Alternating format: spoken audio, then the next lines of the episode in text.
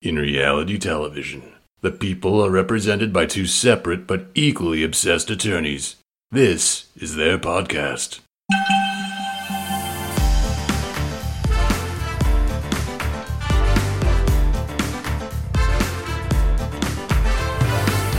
Hi, I'm Ceci, And I'm Angela. and this is the Bravo Docket.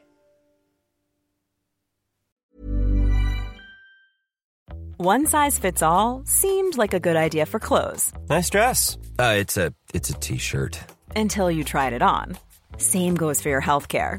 That's why United Healthcare offers a variety of flexible, budget friendly coverage for medical, vision, dental, and more. So, whether you're between jobs, coming off a parent's plan, or even missed open enrollment, you can find the plan that fits you best. Find out more about United Healthcare coverage at uh1.com. That's uh1.com. Quality sleep is essential. That's why the Sleep Number Smart Bed is designed for your ever evolving sleep needs. Need a bed that's firmer or softer on either side? Helps you sleep at a comfortable temperature? Sleep Number Smart Beds let you individualize your comfort so you sleep better together. JD Power ranks Sleep Number number 1 in customer satisfaction with mattresses purchased in-store. And now, save 50% on the Sleep Number limited edition Smart Bed for a limited time. For JD Power 2023 award information, visit jdpower.com/awards. Only at a Sleep Number store or sleepnumber.com. In reality television, the people are represented by two separate but equally obsessed attorneys. This is their podcast.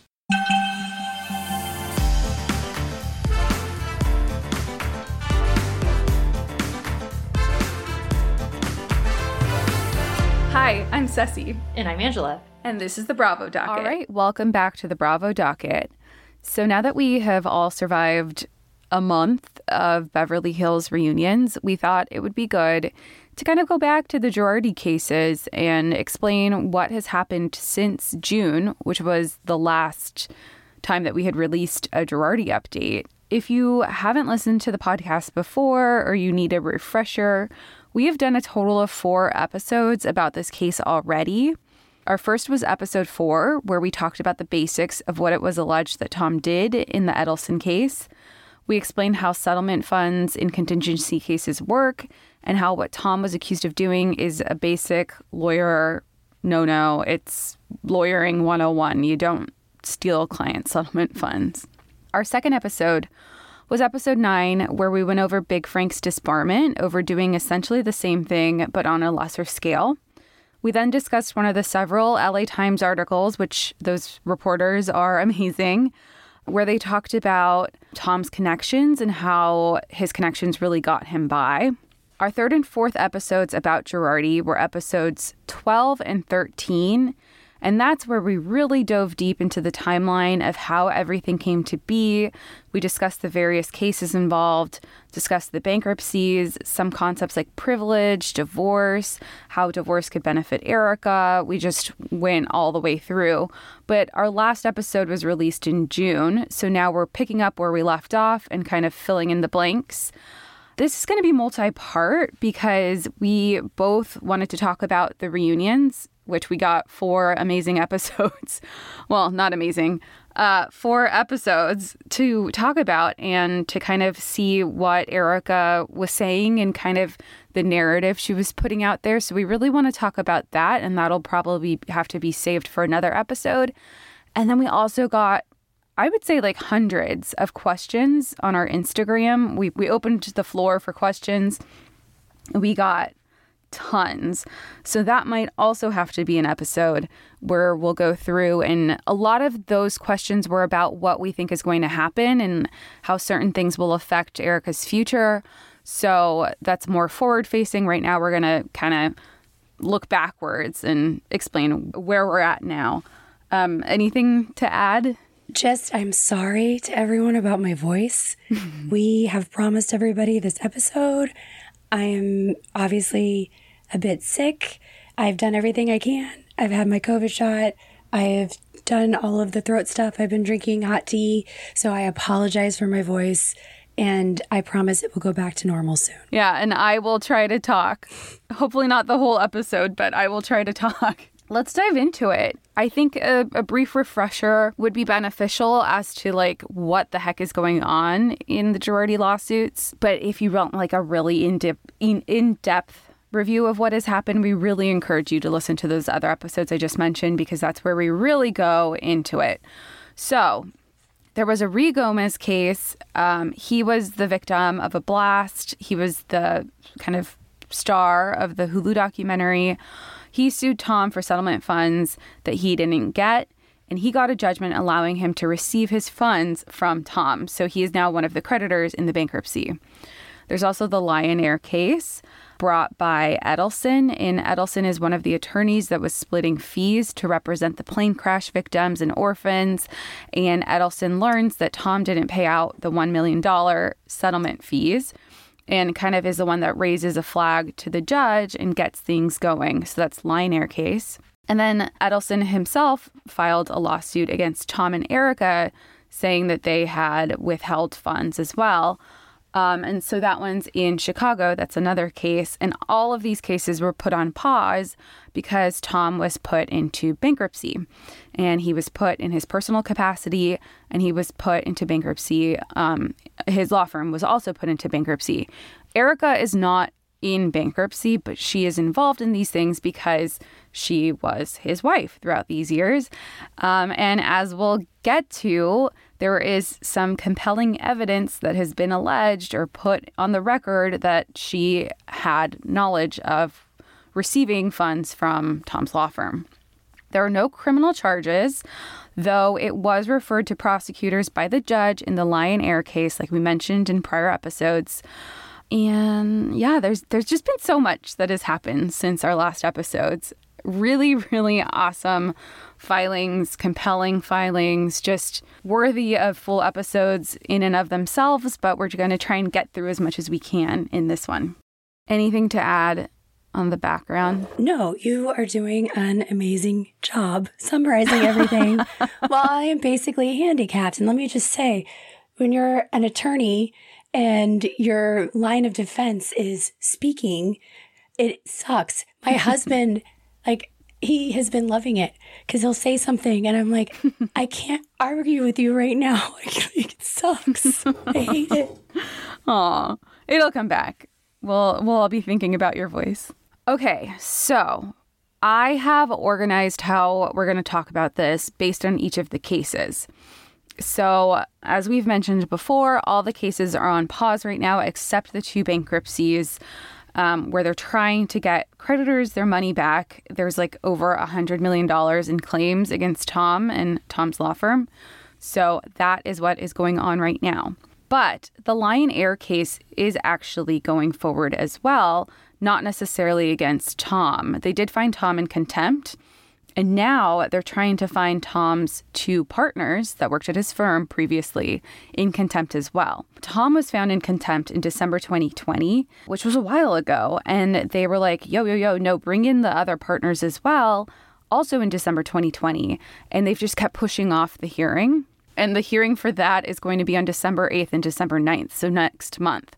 So this has been like a full year since Tom was found in contempt that they're now going to try and find his two partners in contempt. But um, before the hearing, uh, like shortly after Tom was found in contempt, the two partners themselves filed motions stating their case. Did we go over this already? I think you talked about it briefly. We've mentioned it briefly on one of our past episodes, but a lot of people have been asking questions about it. So I think definitely go over it again. Okay. So both attorneys filed motions explaining why they shouldn't be held in contempt, and they are super interesting. So, the two attorneys involved, they were partners at Tom's firm, but they weren't like equity partners, and there are different types of partnerships at firms. So, they didn't really have control of the finances, and that's what they claim in their papers. So, one partner is Griffin, and the other is Lira. And I'll get to Lira, but starting with Griffin, he says, It is Mr. Griffin's belief that the only persons that had authority to sign checks and initiate wire transfers from the Girardi Keese bank accounts was Tom Girardi and Chris Kamon, who was the bookkeeper of the firm. The specific legal inquiry is whether an individual com- employee of a law firm can be held responsible for the financial obligation of a law firm when a law firm fails to follow the command of the court. So there they're saying like if it's the firm that did something wrong what authority is there to pick out an individual partner and hold them responsible for what went wrong um, they argue it wasn't a partnership he says was, the corporate structure was unknown and it was likely a sole proprietorship he says he drafted four settlement memos detailing how much money each victim was to get. He sent a memo to Tom saying that the funds needed to be wired to them. He, there were uh, memos where co counsel was worried about the funds not being transferred. It kind of seems like Griffin was just a conduit for those memos. November 2020, he says he made a memo to Tom that says, quote, this could not be more serious. And then he resigned in December on December 4th, 2020, and that was before shit hit the fan. Lira, who is Tom Girardi's son-in-law, this makes it very interesting. Tom Girardi's son in law, he similarly argues that he was just a salaried employee. He never received, received any settlement money, so he was never involved in the transfer of those funds. He says when he received an inquiry regarding payment of the settlement from one of the clients that had been referred to Mr. Girardi, Mr. Lira, questioned Mr. Girardi, who said the amounts would be paid and that Mr. Lira did not need to worry about it. So he actually went to Tom and said, Where is this money? And Tom was like, It's fine. Mr. Lira told Mr. Girardi that the funds must be paid immediately. There were similar exchanges with increasing intensity, followed with the final confrontation on the day that Mr. Lira resigned and left the firm. While Mr. Lira could demand that Mr. Girardi pay the clients, he could not force Mr. Girardi to make the wire transfers. Girardi was the only one to approve any wire transfer, and Lira couldn't make it himself. He says he also copied the bookkeeper, the same guy, Chris Kamon, on emails to Tom saying that the people needed to be paid. So that was just so interesting to me that there were two employees that admit to knowing that something had gone down that was wrong and brought it to Tom's attention multiple times and the bookkeeper of the firm. I had surmised when the season was going on that like um, Erika had mentioned talking to the, the lawyers at the firm about how Tom's health was in decline and she was like, I don't know what to do. Do they know? And I don't know why I surmised that it was one of these two attorneys that she spoke to at the firm because it seems like they knew something was wrong. Um, who knows how close they were? Maybe she spoke to the son in law. I don't know. But yeah, it seems really um, like there should be made for TV miniseries made out of this because the son in law worked there. There's all the stories about the victims, and we just don't know. Like, I'm really interested in the family dynamics. Like, are his children, do they talk to Erika? Do they dislike her? I mean, she said on the reunion that they do not speak, and I can see why. Yeah, it's super interesting. And I think Lira in the filings, or maybe in something else after this motion I just talked about, um, said that he doesn't, he hasn't spoken to Tom since.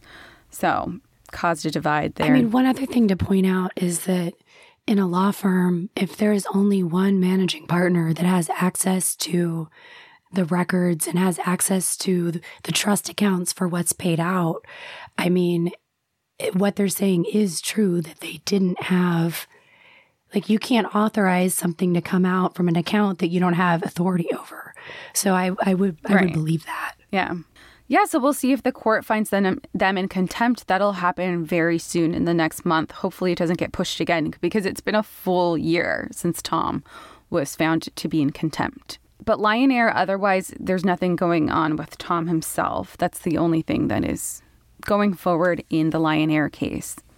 The next thing I wanted to talk about was the law firm bankruptcy. And in our prior episodes, the law firm bankruptcy was, was kind of where everything was happening. The action was happening. We were getting like Ronald Richards tweeting and all that. And he's still doing that.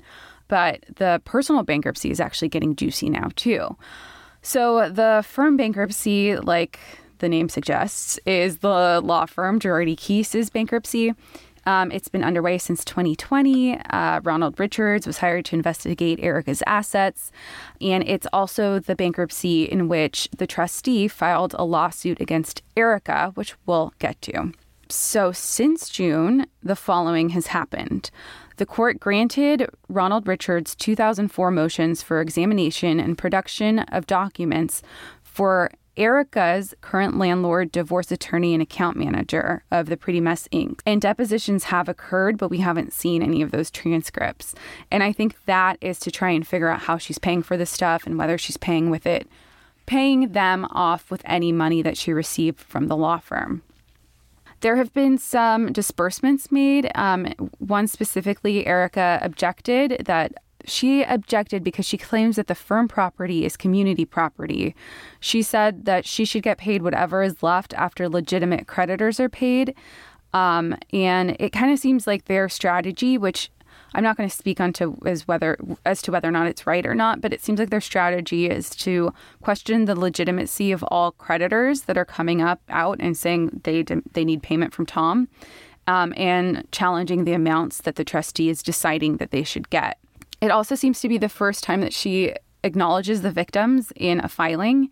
She says Mr. Girard- Ms. Girardi shares the trustee's interest in maximizing the value of the GK estate to pay in full all legitimate creditors, including victims of Girardi Keese. Given that if after payment of all legitimate debt claims, assets remain for equity, Ms. Girardi would have a community property right to a portion of those equity assets. I thought that was interesting. I think it's maybe lawfully correct. She's trying. I mean, I just, having her attorneys, when I read the pleadings that are written by her attorneys, whether it's in the you know, personal bankruptcy or it's in the Girardi Keese bankruptcy, they come across as very adversarial. Um, it comes across as very much like I can hear Erika in them. And so I know mm-hmm. that she is definitely, from reading that, you can see that she's definitely directing her counsel. A lot of times in a bankruptcy, like there are several things that you don't dispute that you owe. Like, you know, it's like obviously, yes, we have to pay these people and these people and these people. And if you dispute everything, that runs up the attorney's fees on them. So that isn't exactly helpful, but it seems very on brand for her to fight everything. Yeah, I guess I just can't. It, it, it's, I guess you're right. It is wrong to fight everything.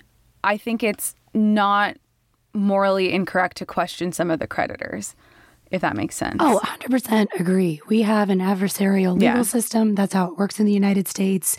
You can't just file something and say, okay, this is what it is. You have to prove it.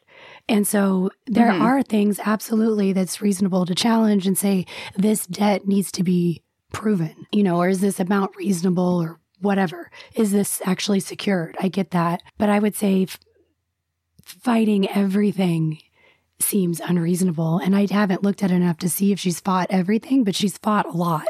Okay, so then Erika previously filed a motion seeking to get Ronald Richards removed from the case for his outlandish post about her on social media and his YouTube interviews. Her motion was denied. She filed for reconsideration. That was also denied. In our last episode, she had just filed for reconsideration, so that's an update. It got denied. But she has now appealed it, but the appeal has not been heard yet, and it's not a guarantee that it will be heard. So for now, Ronald Richards continues on the case as the special counsel to investigate her assets. In our last episode about this, we discussed the auction that was going on of Tom's law firm assets, which was everything down to uh, lingerie in his desk, staples, um, just everything. I didn't get anything. I really wanted this like one portrait that he had where there was, I don't, whoever got it probably noticed this, but in the background of the portrait, like the painting, was another picture, and it was a scene of him and Erika on the Real Housewives of Beverly Hills. So I'm really upset I didn't get it. I like forgot to set a timer or an alarm. So that made two hundred and seventy six thousand dollars. No, yeah, two hundred seventy six thousand dollars. Wait, two hundred seventy. Why can't I speak right now? You're doing better than me. So I don't know why, like, suddenly the number looked wrong. It's, yeah, $276,000 for creditors, which is a great amount of money for law firm trash. So the auction is done. Shortly after our last episode, Ronald Richards circulated a, a, letter, and we posted this on our Instagram that he sent to Bravo and the production company of Beverly Hills to not delete any footage, even if unaired, because it's con- in connection with a litigation. But it was like kind of unclear which litigation he was talking about. It doesn't say, but that gives us some, some insight into the fact that he's demanding the footage that ended up on the editing floor. Um, I don't really remember this happening, but I have it in the document. I guess Ronald Richards threatened to depose Lisa Rinna for inconsistent statements on the show. I just had to include that. I was like, okay, fine. I think he threatened that on Twitter. Um, like, yeah, okay. Yeah. And just quickly for any young attorneys out there, so Ceci and I have felt very uncomfy about Ronald Richards and his statements on social media. Obviously, the bankruptcy judge has said that they're fine. Um, and obviously, Erika, by going on, continuing to be on reality TV and continuing with her social media posts, put herself in that position. But there have been multiple attorneys who have gotten in trouble with their bar associations and with their state bar authorities for using social media and talking about an ongoing case. There's an attorney in Florida that got disbarred for calling a judge a witch. There is, um, you know, there's multiple examples. So I don't want any younger attorneys out there to think that it's just carte blanche to use social media and use Ronald Richards as an example. This is a very rare circumstance that is seems to be like the bankruptcy judge is saying it's fine, especially because he's the adversarial attorney and he's using it to get information. But please, please do not take this as an example for a way to behave because you will probably get yourself in trouble. Great advice. Oh, something else that has happened since. The trustee filed a statement of accounting for the firm, saying that Tom's firm owes around $100 million to creditors and that the firm accounting was a mess. She said, I think we've mentioned this in a prior episode, but this is still something that has happened, so I'll go into it again. She says that he had, or the firm had, 127 bank accounts. He racked up at least $40 million in debt with lenders in recent years. Over the past three years, the firm also saw its revenues drop off sharply. The firm generated 46 million in gross revenue in 2018, 31 million in 2019 and 12.6 million in 2020. So those same years, the documents show that Girardi Keese made $419,000 in donations. This includes $75,000 to the Library of Congress, $8,000 to the State Bar of California, $4,000 to the Beverly Hills Bar Foundation and more than $31,000 to a Catholic boys' school in Los Angeles, among other donations. From that, we learn that Tom's law firm accounting was a freaking mess and they were donating portions of what they were bringing in left and right. Except for the accounting of all of Erika's stuff, like we'll talk about later. We'll get to that. yeah, we'll get to that. Yeah. So the trustee also filed 2004 motions seeking document productions from Tom's firm's various banks, and they were all granted. So some of those, how many did I say? 127 bank accounts will be producing documents. The trustee is really trying to get to the bottom of where this money is at and figure out this atrocious accounting. Bless the trustee having to deal with these numbers, given that I don't know how to properly say many of these numbers. So, bless the trustee. The trustee also filed a motion seeking to employ a law firm as special counsel. So, similar role to Ronald Richards, but this time it's to investigate the litigation lenders that Tom's firm used. So I think we mentioned in like our first episode that Tom was taking out loans um, from these litigation lenders to fund his cases and kind of like Ponzi scheming in a way. Uh, he would get loans and then use that to repay settlement funds or portions of them and then get new cases. And it was kind of this just huge bad circle of bad money. Anyway, so the trustee is trying to dig into these lenders and figure out why they were loaning Tom this money for years and years and years. So, part of the motion that I want to read it says continuing investigation has revealed that the debtor, who is Tom's law firm, was financed through use of three or more litigation lenders, lenders which provided financing secured primarily by the fees that the firm was expected to earn in lawsuits. Some of those lenders appear to have blanket liens, which is liens on all of the pending assets and pending cases of the firm, and other of the lenders only liens on the fees earned in specific cases. The trustee seeks to employ this law firm as special counsel to represent the trustee to assist with the investigation, evaluation, and provide recommendations concerning potential claims against the lenders. So now it's like the trustee is gearing up to maybe file a lawsuit against the lenders depending on what she finds. Yeah, I mean, it just seems a bit untoward that Tom had all this. I mean, we talked about the Arizona filing, which was the first one Erika admitted to the Arizona federal court. And there's all of these lenders that are continually like facilitating what appears to be this legal Ponzi scheme. And so it's like, are they somehow complicit in it? It appears that the trustee, at least at a bare minimum, wants to research whether or not that may be true. Mm-hmm. I mean, so that will get interesting. You can't get a loan for anything without proving that you have the actual assets. So, how is Tom continuing to get all of these massive million dollar loans when apparently he didn't have the assets for them? Right. And that's exactly what she needs to find out. Separately, but along the same bullet point, Creditors are kind of worried about the law firm's hourly fees, and this is the firm that would be hired to investigate those lenders, which go up to $975 per hour. And they're worried that that's going to exhaust the estate's funds, just thus diminishing what goes to creditors. And Kathy Ruigomez, who's um, the Ruigomez victim's mother, who we've spoken about often, um, spoke to Law 360 spoke to Law 360 and said she was concerned that the case appeared to be generating more drama and attorney's fees than money for Girardi's victims. I thought that was super interesting, pointing out the drama. I'm like, who's that? Who's that geared towards? Um, but yeah. I mean, she's taken, you know, the social platform as well. So, I mean, they were heavily featured on the Hulu documentary, which is good. That was great to actually hear and see the voices of the victims. And I think she's been on almost as many like YouTube things or whatever, done as many interviews as Ronald Richards. But I think she's correctly pointing out that she isn't getting paid by the hour for those things. And when there is drama, what it does is it does cost money, and $975 an hour is a lot. That's a lot. I know there's plenty mm-hmm. of uh, lawyers that would happily charge less an hour to go through all of Erika's and the lender's stuff. yeah, I'm sure of it. But that law firm has not been hired yet. So there's going to be a hearing about that this coming week. So I don't know. Maybe they'll like come to an agreement to lower the fees or something. That is not set in stone yet.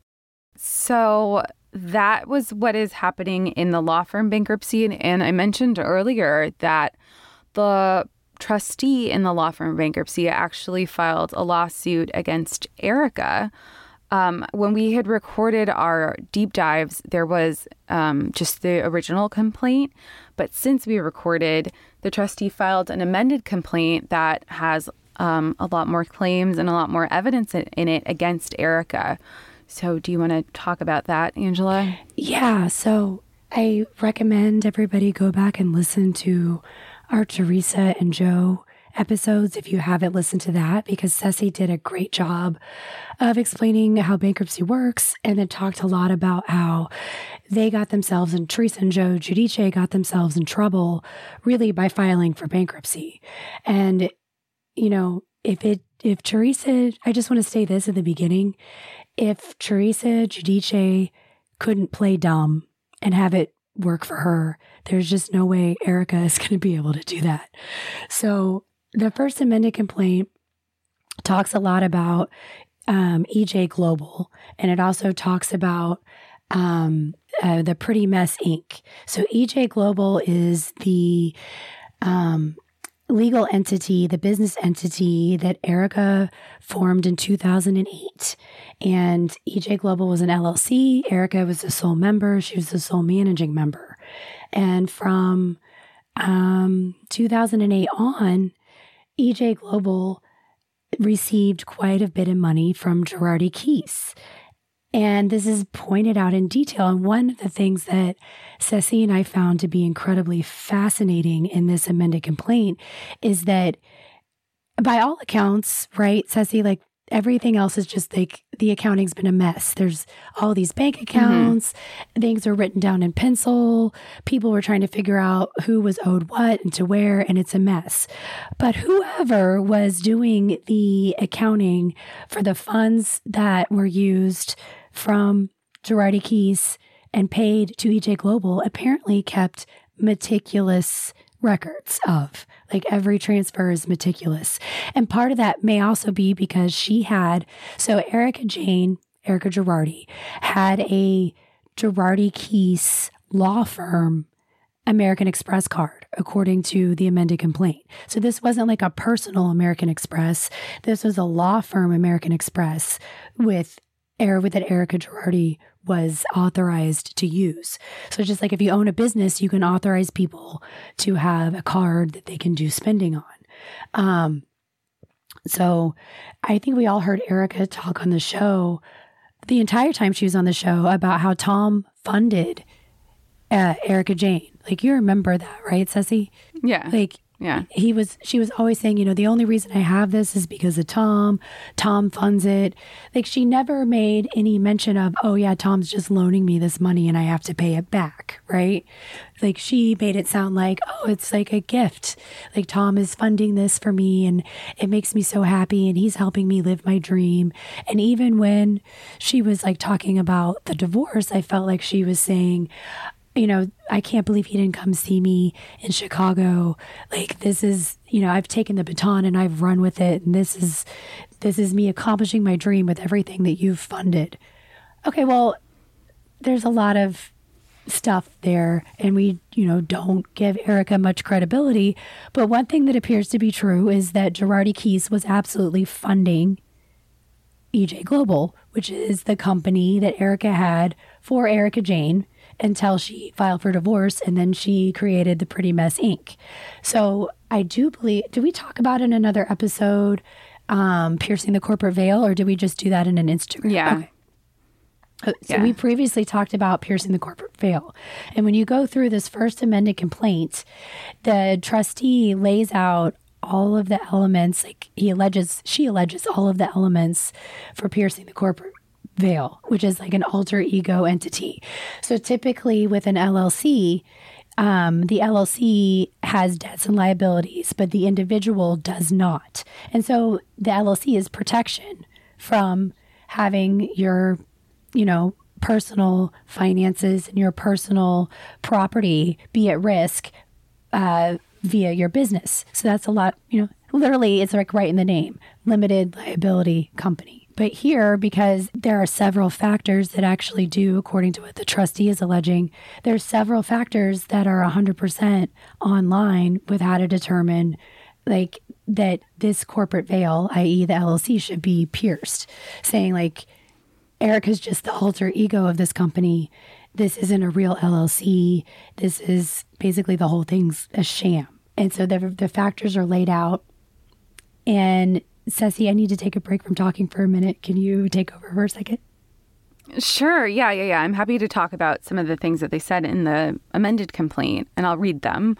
So it says the existence of EJ Global was merely an instrumentality to funnel a large scale tax fraud from the debtor to benefit defendant Erika. And the debtor in all of this is Girardi Keese. So that's saying that they think EJ Global was just a funnel to commit tax fraud. No one else but defendant Erika benefited from the expenses described below. In response to the demand letter, so um, they sent a demand letter to Erika laying out how much she owed the law firm and saying, hey, repay us. Um, she took the ludicrous position that since she did not receive the payments directly from Girardi Keese, she's not liable. And if EJ Global is liable, it would not expand to her personally as she was just a member. The trustee alleges that all payments and monies received by Erika were via her American Express card issued to her personally with her own number and vendors that she picked by her and all payments were directed by her. So they're just saying that like all the money Girardi Keese was giving her was to pay her credit card and to pay the vendors, so like her makeup artist and stuff like that that she herself chose. Right.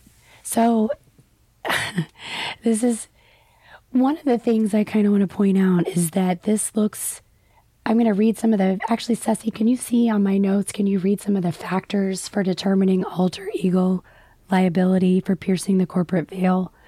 Um, sure. Did the individual defendants act in bad faith? Did the individuals contract with an- another with the intent to avoid performance by using a corporate entity as a shield against personal liability? Did the individuals divert assets from a corporation by or to a stockholder or other person or entity to the detriment of the creditors? Did the individuals and corporation use the same office or business location? Did they employ the same attorney? Did they fail to adequately capitalize the corporation? Um, will there be an inequitable result if the court fails to pierce? So, those factors are from a California case that lays out what the court looks at when it's going to determine is this a real entity that was set up as a real business?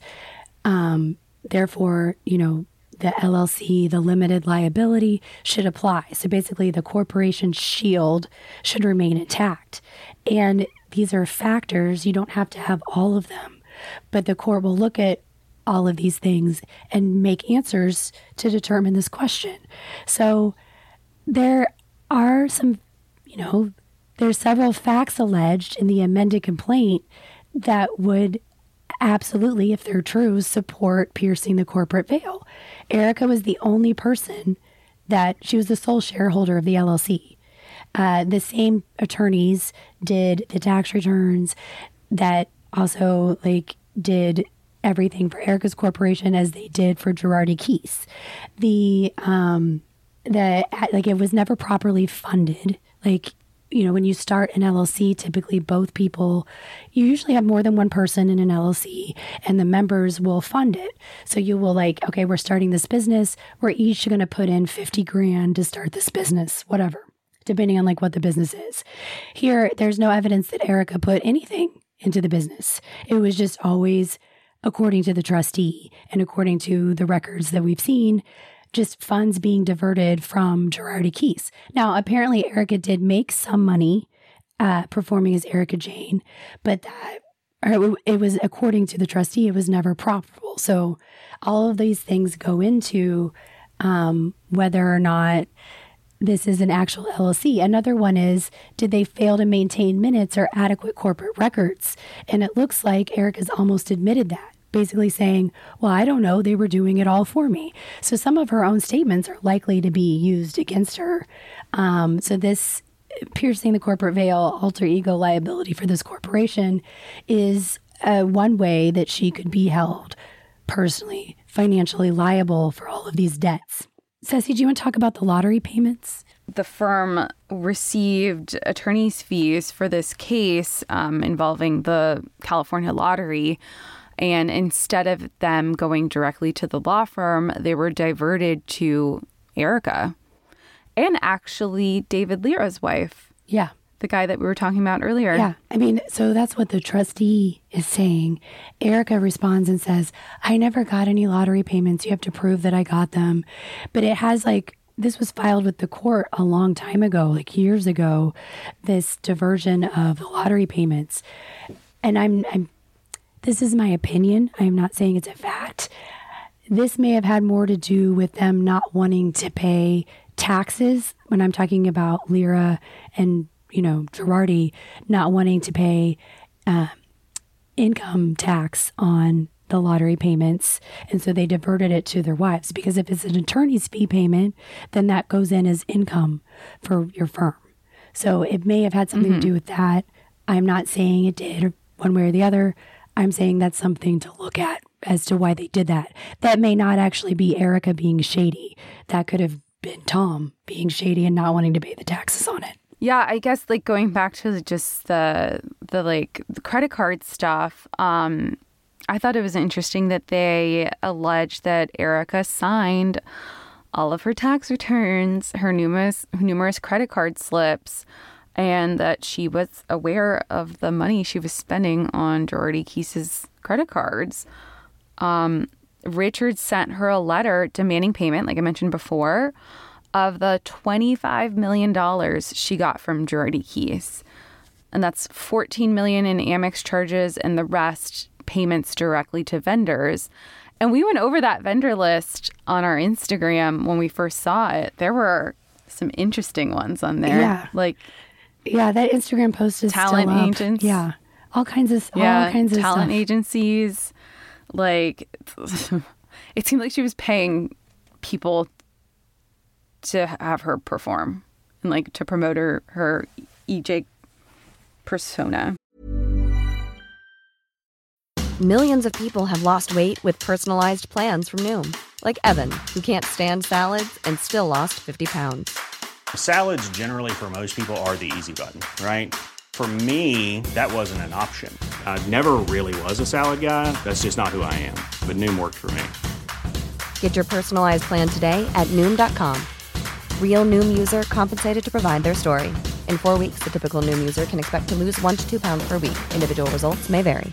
Quality sleep is essential. That's why the Sleep Number Smart Bed is designed for your ever evolving sleep needs. Need a bed that's firmer or softer on either side? Helps you sleep at a comfortable temperature? Sleep Number Smart Beds let you individualize your comfort so you sleep better together. JD Power ranks Sleep Number number 1 in customer satisfaction with mattresses purchased in-store. And now, save 50% on the Sleep Number limited edition Smart Bed for a limited time. For JD Power 2023 award information, visit jdpower.com/awards. Only at a Sleep Number store or sleepnumber.com. One size fits all seems like a good idea for clothes until you try them on. Same goes for healthcare. That's why United Healthcare offers flexible, budget friendly coverage for medical, vision, dental, and more. Learn more at uh1.com. Legal team. Have you guys been on Quince's website recently? I shopped on there like three years ago for the first time and bought myself a bunch of cashmere sweaters. I lived in the black cashmere sweater, lived in it. And I hadn't shopped on there for a while because my cashmere sweaters lasted for a really long time. But I decided to go back on there and oh my gosh, have they completely expanded everything that they offer? The workwear, they have washable silk. And I mean, it's so affordable. I also shared with you all that I'm recently engaged and I'm in the middle of wedding planning. So anytime I'm shopping, I'm thinking about wedding, wedding, wedding, wedding, wedding, wedding. And they have everything I need for the wedding. I just booked my honeymoon. We're going to go to Southeast Asia. It's going to be hot there. And I've been looking for good linen pieces. Guess what?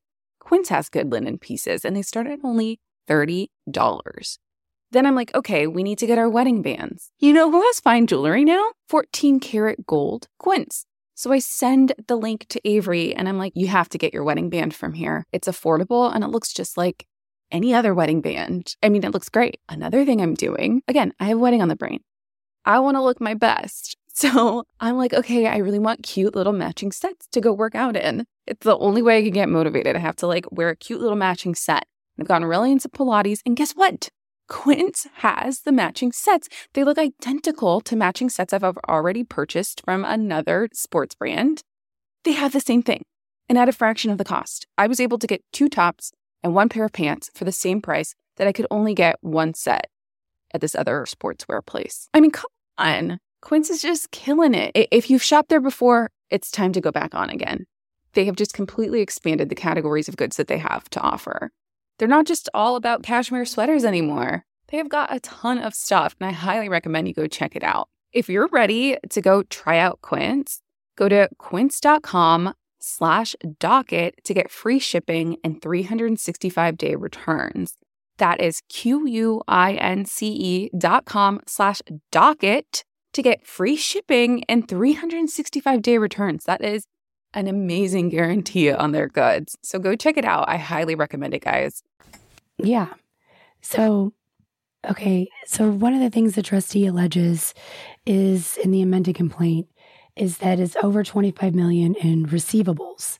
And receivables, also referred to as accounts receivable, are debts owed to a company by its customers for goods or services that have been delivered or used but not yet paid for. So, whoever was keeping the books at Girardi Keese uh, for all of the money paid to Erika kept meticulous records. So for everything that went into EJ Global, everything that was paid out, and they kept it as a loan. And if it's a loan, that means that Erika has to pay it back because a loan is obviously we all know what a loan is. Here's money, but you have to pay it back. And apparently there's an interest rate on there as well. So on Erika's tax returns, which she signed and which she admits to signing, and she even admitted in her book that she signed, um, she says that like those amounts were costs that were incurred by EJ Global. But there's appears to be absolutely no records anywhere, and Erika hasn't even said that like EJ Global actually incurred those costs. It was costs. I mean, they, she incurred the cost, but they were paid to her. I'm not making sense. Okay, Girardi Keese paid those costs on behalf of EJ Global. So Mikey, her hair, the videos, the videographer, all of those things that made Erika Jayne Erika Jayne. Girardi Keese was paying for those things. And Girardi Keese saying that this is a loan to Erika's company. On Erika's tax returns, she doesn't say it's a loan. Like she doesn't show it as income received by a loan or an amount received as a loan or an amount received as a gift. She shows it on the tax returns for EJ Global as a cost. So that cost then reduces her taxes Er, you know, EJ Global's taxes that they had to pay. She also shows on like the one example of the tax return that we have that she, she made it slightly over a million dollars. I think this is for 2018. So EJ Global is bringing in like slightly over a million dollars, but then EJ Global has 2.5 million something in, um, you know, business expenses. And so she doesn't pay any taxes because the company didn't make any money. The company operated at a deficit. But then it also isn't explained like, okay, but you never paid this loan back. So that's not good. Even if all of Girardi Keese's money was not diverted, like even if it was all appropriate, even if all the money from Girardi Keese was, you know, he only kept the amounts he was legally entitled to keep and, you know, he, whatever, this would still look bad for Erika because it doesn't, you can't say something is an expense if you didn't actually pay that expense. So either she owes, right. if her tax returns are true, then it, well, it doesn't make any sense how her tax returns could be true. Like, it's just like these numbers are not adding up, and the trustee is making good points in this complaint, is what I'm saying. Right, right. Like everyone is so focused on the like, did Erika know? Did Erika know? And I think most people, the question that they're asking is, did Erika know that she was receiving money from settlements and like from plane crash victims and from, you know, just, you know, these innocent people? It doesn't matter. That doesn't matter. That's not the question now. Um, the question now, and that the trustee is uncovering, is did Erika know that her entire lifestyle was being improperly funded by a law firm? I mean, yeah. she signed those tax returns. She knew where the money was. She knew the money was coming from Girardi Keese, and she said over and over again, "Tom is funding. I owe all of this to Tom. Tom is funding Erika Jayne."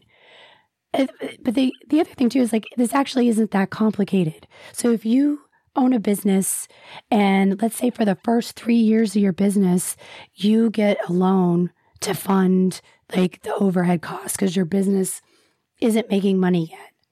Okay. You can't, like, if it's a loan, you have to show that you owe it back and you have to pay it back. Here's the other thing even if the company that loaned you the money says, you know what, we're going to forgive this debt and you don't have to pay it back then it counts as income on your federal tax return. Like it's income. So either way, she is going to owe taxes or she's going to owe the money back to Girardi Keese. Like it's not from what the trustee is saying here in this amended complaint and from what we can see from like her schedule C of her tax return, she is going to have to pay money either to the IRS or to Girardi Keese. If, you know, I mean, this is what the trustee's alleging and the records match up so far from what we've seen with what the trustee is alleging. Mm-hmm. So it's huge. It's Yeah. huge. This is huge. And it's tax fraud. Which is bad. Alleged tax fraud. Yeah. And which is similar to the uh, Teresa and Joe. I mean, Teresa and Joe uh, apparently like drove according to the court records and what they pled guilty to. They just made up tax returns and gave those to the bankruptcy Yeah. trustee. It was a little it was a little less uh what's the word? Sophisticated Yeah, than yeah, this. it was but- very flagrant. Like, uh, we'll just make some stuff up and put it in a document. And it turned out they had never filed tax returns for those years. So, like, that was definitely giving false information to the bankruptcy trustee. Here, it's kind of like Eric is in between a rock and a hard place. Now, I'm sure Erika didn't care where the money came from. She wanted to be Erika Jayne. Her super rich, powerful husband is giving her the money, and maybe she didn't know that his law firm was saying, no, this is a loan to EJ Global. But on the tax returns, if you had another company pay your expense and you didn't pay that expense, it's not an expense and you can't get a tax write off for it. Like, Yeah. I don't know why. And, and I wanted to save our discussion of the reunion for later, but that reminds me of her comment that she made. Um, like, well, why, what about the secretaries and stuff that were being paid from Girardi? Like, why aren't they, like, why don't you go talk to them? they did a job, Like, they did work. yeah. They like, right. It's a, that's called a salary because they're an employee. That is a legitimate business expense for Girardi Keese. That is like you cannot have people show up at your job and work for a you know and then not pay them. That's a legitimate business expense. Erika's vanity project of being Erika Jayne, which never made any money, like there's no evidence that she was ever profitable in any way. Like that is not a legitimate business expense for a law firm. That doesn't that doesn't make sense. So, I one thing I want to say is that on your taxes, if you are an entertainer, um, there you can't like so okay, like newscasters, trial attorneys, we don't get to claim our makeup, our hair, our nails, our Botox, you know, uh, like even stuff we wear to court, like we don't get to claim that on our taxes as a business expense. It's not allowed on your federal taxes. When you're an entertainer and you are doing like live performances, there are specific things that you can categorize as a business expense. I think it is probably likely that, you know, this line of what you're allowed to expense and what you're not allowed to expense was not necessarily followed by either Erika or EJ Global. Like, you can deduct the costs of certain qualified film and television productions. Like, so when she's doing her music, I don't know if a music video counts, but when you're doing certain film and television productions, you can deduct those costs. But just because you are on a reality show or you're a newscaster or you have a YouTube channel with, you know, half a million followers, there isn't really a provision in the federal tax code that says that you can deduct your eyelash extensions, your hair color, your makeup, stuff like that. So, like, that's not okay. Ugh, what a mess. I know.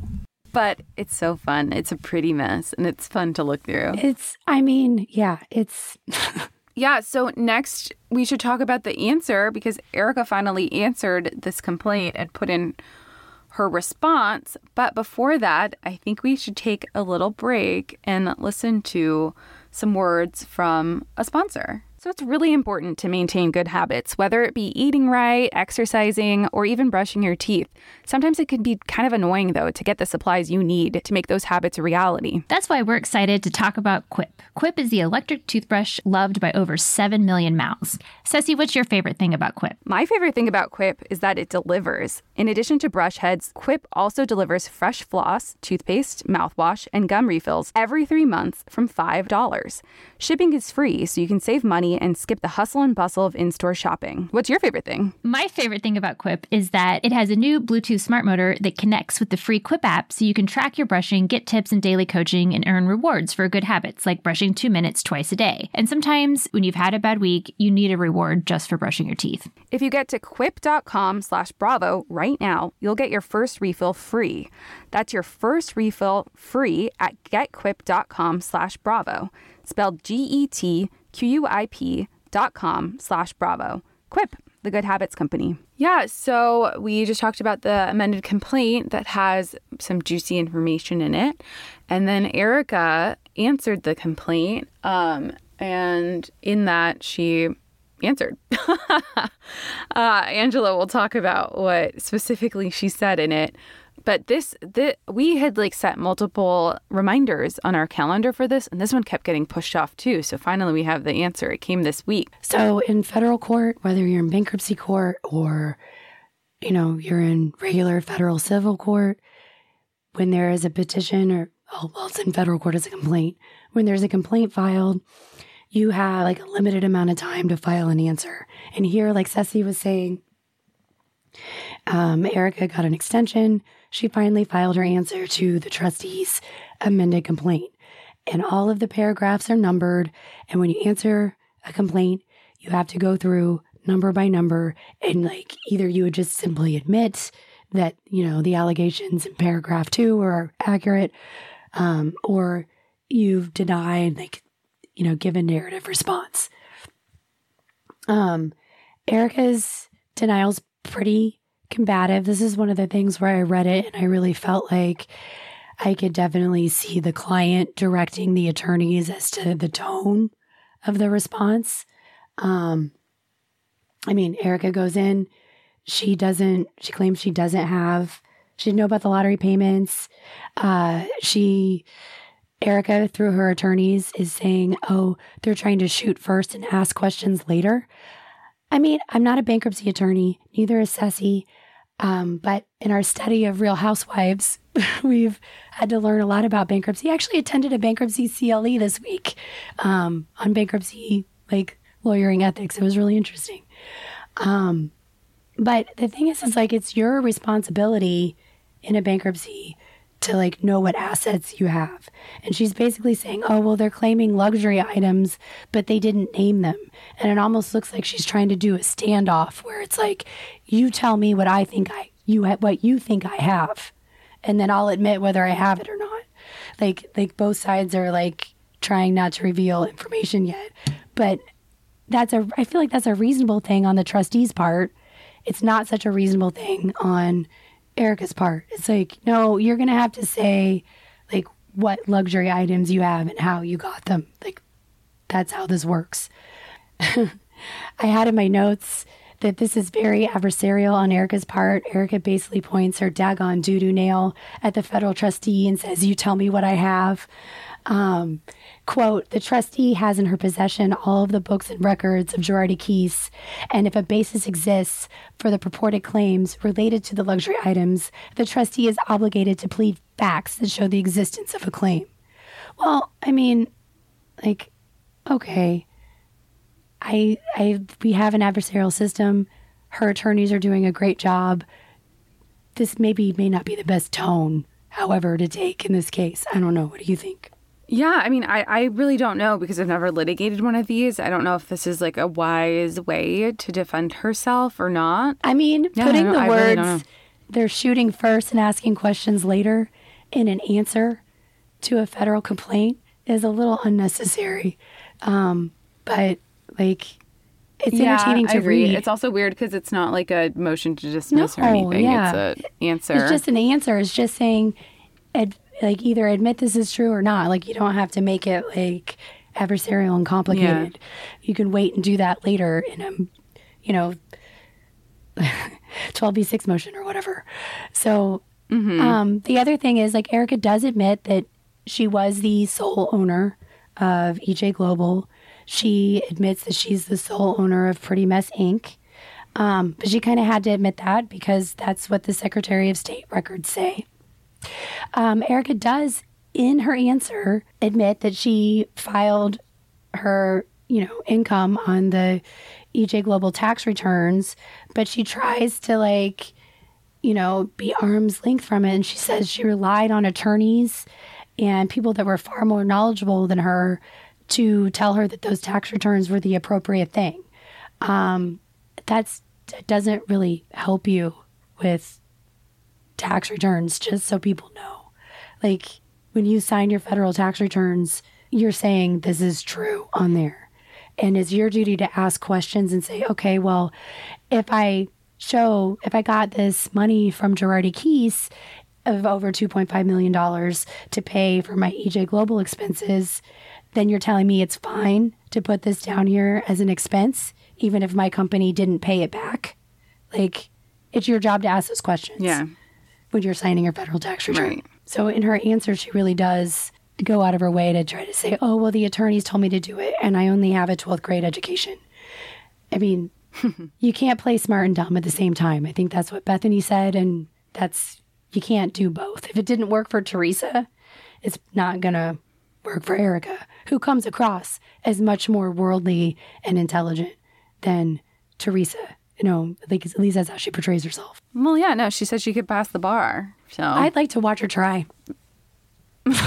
same. I'm a little irritated every time I hear her say that. Yeah, I know.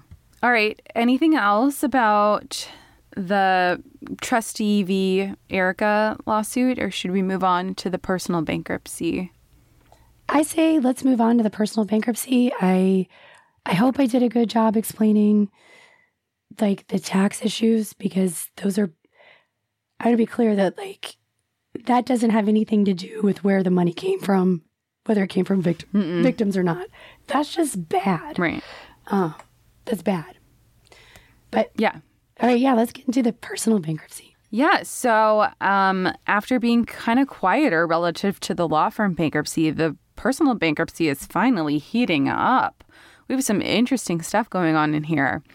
So, first, there was a motion for a 2004 examination of Robert Girardi, who is Tom Girardi's brother, who is also Tom Girard- Girardi's conservator, for examination and to produce documents. That was granted. Not sure what the documents requested were or what like was said in examination, but that has happened.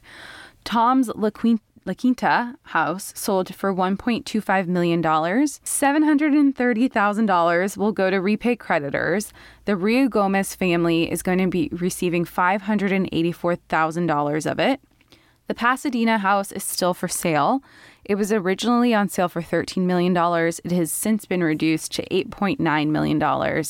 Still on the market if anyone wants to go buy it. Edelson, I'm going to pause and remind you who Edelson is. So, Edelson is the law firm, the lawyer who split fees with Tom to represent the victims in the airplane crash case, the Lion Air case. Also, the one that rose a red flag to the judge saying, hey, something is going on here. Also, the one who filed his own lawsuit against Tom and Erika to get his money. So, he requested that the judge in the bankruptcy lift the stay, in other words, unpause the lawsuit he filed against Tom, Erika, and EJ Global. Because as a reminder, all the other lawsuits were paused as the bankruptcies were underway and getting sorted and whatnot. He's saying, hey, because mine is against Erika, in, in part against Erika, can we unpause it and can I continue going against Erika? The trustee in the law firm bankruptcy, so no, we're talking about the personal bankruptcy, the trustee in the law firm bankruptcy filed um, an opposition motion saying that it, um, anything against Erika should stay within the bankruptcy and that progress is really being made in the bankruptcies. There's no use in uh, unpausing it and then having two simultaneous investigations going on. It just doesn't make sense.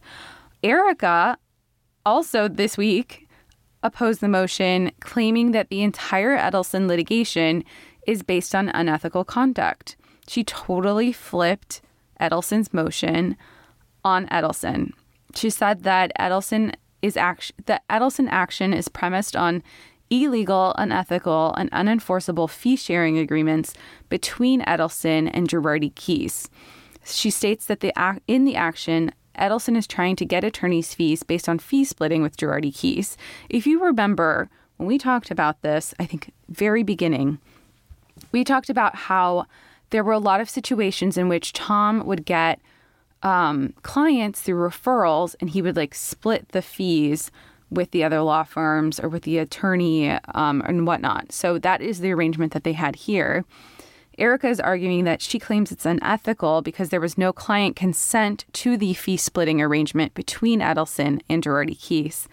She claims this because, based off the exhibits submitted, it was two letters between the firms agreeing to the fee split, but there has been nothing introduced, according to her motion, to suggest that the clients consented to the arrangement.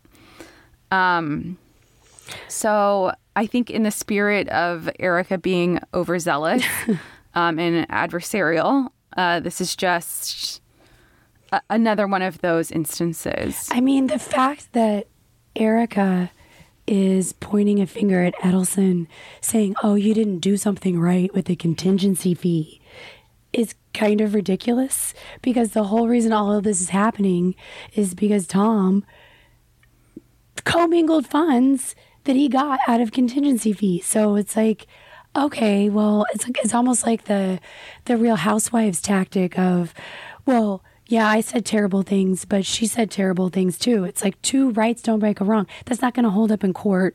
Like you can't be like, well, he Mhm. murdered somebody, so I just murdered somebody too. That's not how that works. However, you do have to have appropriate in almost every state, in almost every jurisdiction, contingency fees are taken very seriously by the state bar, by the boards of professional responsibility. So when I have my own firm and I represented plaintiffs, I would frequently partner with larger firms that had more resources. And this was great for my clients. It was great for the larger firms. But you had a fee sharing agreement and it had to be signed by the client and it had to outline exactly which firm would be getting how much money. And the client had to see that and consent to it.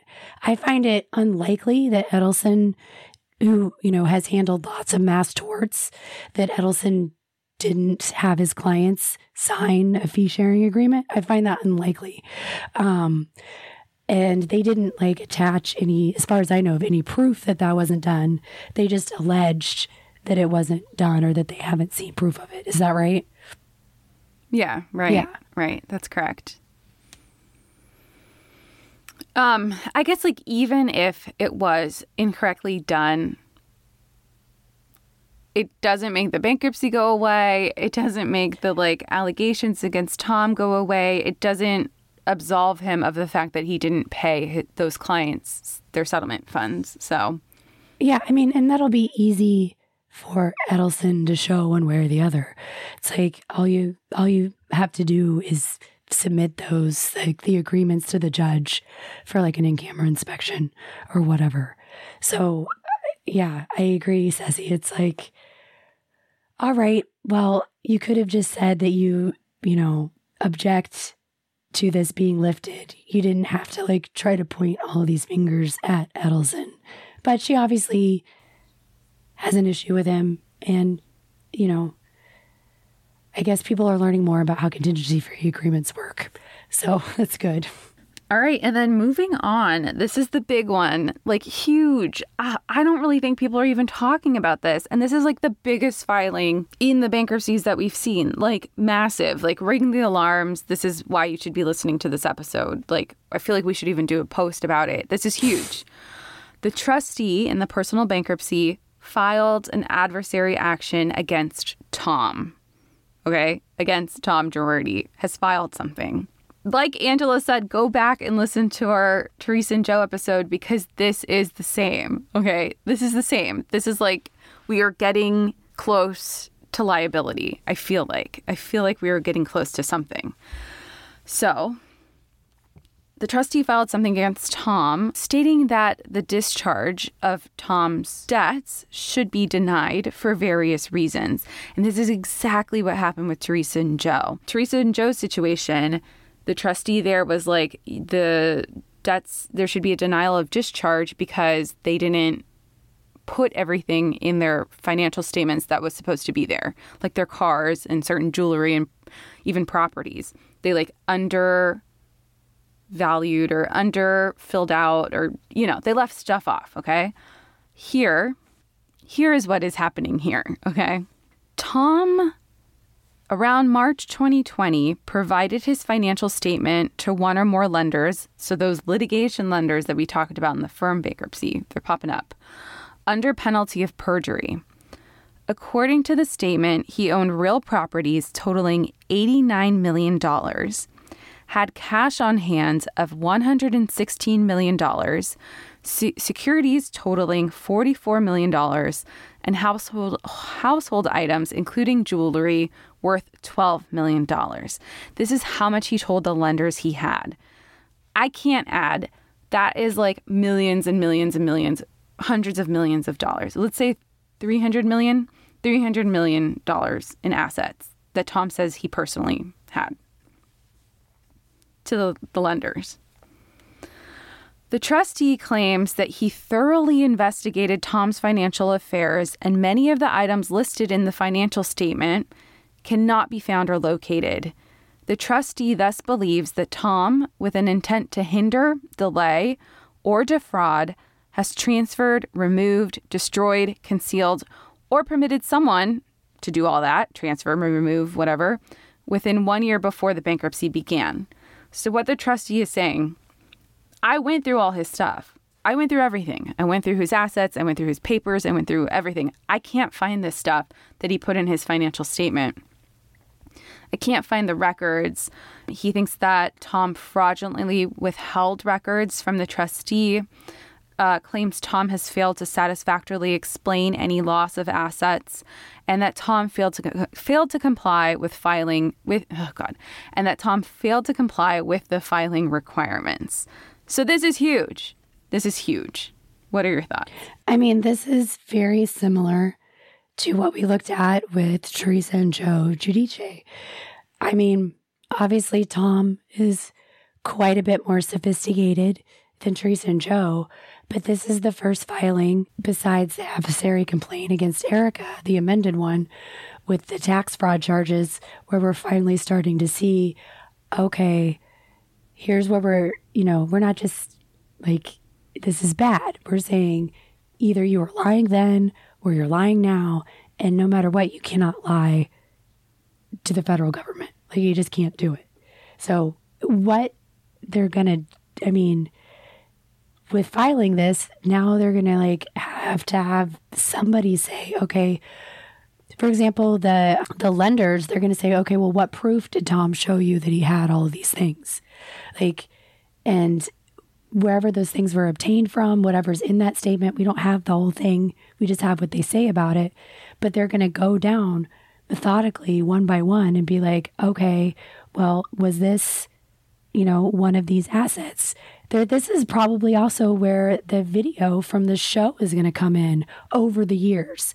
Because if those things are listed on like okay yeah i'm telling these lenders i have this cartier ring worth all of this money or you know this jewelry like are all of those scenes where Erika is like you know displaying her jewelry. There's there's videos where erika's interviewed talking about her favorite pieces of jewelry where she's showing off the closet all of that like if those are some of the items that are listed, but then they haven't been disclosed as assets in this, that's a big problem. Right. And I misspoke earlier. Earlier I said that it was the the lenders that might be similar to the law firm bankruptcy and I don't know that for sure because that was like the law firm lenders. This is obviously in his personal capacity so maybe they are like the same loan providers, maybe they aren't, I don't know.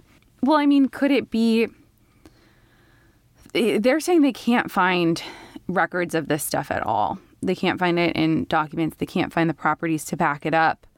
I mean, maybe it's with Erika. I'm surprised they haven't said that. They haven't said that yet. Like right now, they're just saying, Tom, you swore under penalty of perjury to these lenders that you had this list of assets.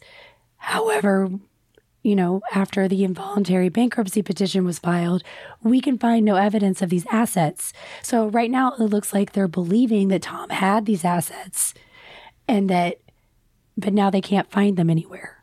So, but we don't know one way or the other. Like, did Tom lie to the lenders or not? I mean, that's what it looked like to me. I was like, oh, he probably just lied to the lenders to get paid. Mm-hmm. But then if there's some other like record or something of him having these assets and they can't find it now, I mean, you would think when you go to lenders for millions of dollars that you're going to have to show proof that you have that stuff. I mean, a normal person can't even buy a house without 25% down and proof that you have whatever assets you have and that you're stable in your job. So, Yeah, well, it seems like in both bankruptcies, the lenders are now paying playing a really big role. Like we mentioned in the firm one, they're investigating them, and now mentioning here, they're not investigating them in the personal one, but they are playing a big role in what is being alleged against Tom. So so wait, did you get a sense of um when you were reading this, did you get a sense of where it says Tom like gave testimony or spoke under perjury to the lenders? Like what what was that in? Like what why was there like it doesn't say. Yeah. Like It just says in March 10th, 2020, he provided his financial statement to one or more lenders under penalty of perjury. That's all it says. It this motion was or the complaint was only 4 pages. Okay. It's very not detailed. Um, but it's one that we will be following very closely because this is huge. Yeah, absolutely. This is massive and I cannot believe like there aren't like alarm bells and radar line and like whatnot about this. Just huge. So we're nearing the end. I wanted to talk about two more things, which is Tom and the Bar Association, and then some case settlements that we learned about since our last uh, Tom Girardi episode. So, first, the bar, because of what Tom did, uh, has agreed to do random audits. And it says that what went wrong was a mishandling of client trust accounts. Um, so they're kind of changing the way that they operate and do audits and whatnot because of the stuff with Tom. Tom was also finally disbarred. I think um, through California federal court. Is that right? That's where it happened. It wasn't through the bar association, and it wasn't through. it was federal court first, but then the state court finally did it. Oh, okay. I didn't realize they finally did it because I remember they put it on pause because he was in a conservatorship. Um, but good to know. He is officially disbarred. He entered into a facility. Wow, it's been that long since we Yeah. we talked about him. He's in a facility. Um and then recently, again, this past week, so much has happened in the past like two weeks. So the bar was called out by Law 360 because the prosecutor that was overseeing an investigation of Girardi, like in connection with the bar, had been working aside David Lira all along. And if you don't remember who David Lira is, earlier in this episode, in this episode, I mentioned he there's uh, going to be a finding as to whether or not he should be held in contempt for all the stuff with the settlement funds in the Lion Air case. This guy, who's supposed to be prosecuting Tom and investigating Tom right now, has been working alongside David Lira this whole time. Uh, the bar was not aware, and he resigned recently. And this is all because of investigation that Law 360 did. Crazy. It's amazing. Amazing. Amazing. Law 360 is excellent. Unfortunately, like it requires a membership, so the average reader probably doesn't want to jump on and read it. But I if you like what we're doing, Law 360 is a great supplement for our podcast. Yeah, they do. They're great researchers. They do excellent reporting. The Los Angeles Times has been doing amazing reporting. I just want to say that, like, if someone had asked me two years ago to pick which state bar authority was more trustworthy between New Jersey or California, I probably would have picked California. but now I know it's like New Jersey is like doing an excellent job. So good job, New Jersey. Finally, I want to touch on the fact that um, a lot of Tom's cases were kind of farmed out to other law firms to continue. They're not like, it's not like his clients were left hanging. They have been given to other clients. And he had cases that were still underway when he was put into bankruptcy and when all of this happened. Um, and one of the cases that his firm was overseeing has attorneys fee has attorneys fees coming in soon that could total well the settlement could total over 1.8 billion dollars of which Girardi Keese law firm would get 45% of the fees and that could result in tens of millions of dollars for the creditors. Right. So but Girardi Keese doesn't have, I think they have like 8,000 plaintiffs. They don't have all of them. So it wouldn't be all of that. Cause I looked at that because I was like, oh man, all of those attorney's fees, is Erika going to like, you know, they're going to pay off everything and then she's going to walk away.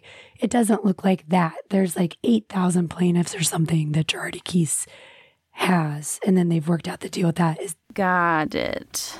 Okay, yeah. So there is a potential for tens of millions of dollars to go to the firm's creditors from this settlement of this case that is still out there. There's also another one. There was a 2017 mass shooting um, at the root. Oh, the Las Vegas shooting. Yeah. So the law firm that that's still outstanding. So he could maybe get fees from that litigation. And then there's another, the National Football League concussion litigation, in which Girardi Keese will receive 25% of the fees for its cases. So there's still like cases out there that could bring in money for the law firm's estate. That doesn't mean that they're totally off the hook right now. Of course, like the bankruptcy is still proceeding, but this perhaps, depending on how much money they're bringing in, like I mean, that was probably for the law firm will be plan all along to have the Ponzi scheme keep going. So Yeah. So could be done soon. Who knows? Who knows? But yeah, this stuff is exciting. Um, and we have so many like filings, like all these juicy filings that are coming through, and now more dockets to keep our eyes on. But yeah, I think we should end it there. And then next week we'll talk about the reunion, um, get to more questions. Hopefully, this answered a lot of the questions we got. Um, yeah, we're going to go through, I'm going to categorize all the questions we got. By the time we record again, I'll actually have a voice. Um, so I, hopefully, so I won't sound like this.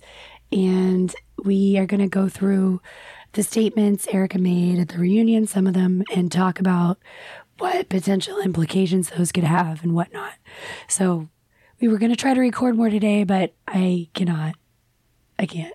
I just can't. I'm sorry, guys. All right. But yeah, as always, thank you for listening.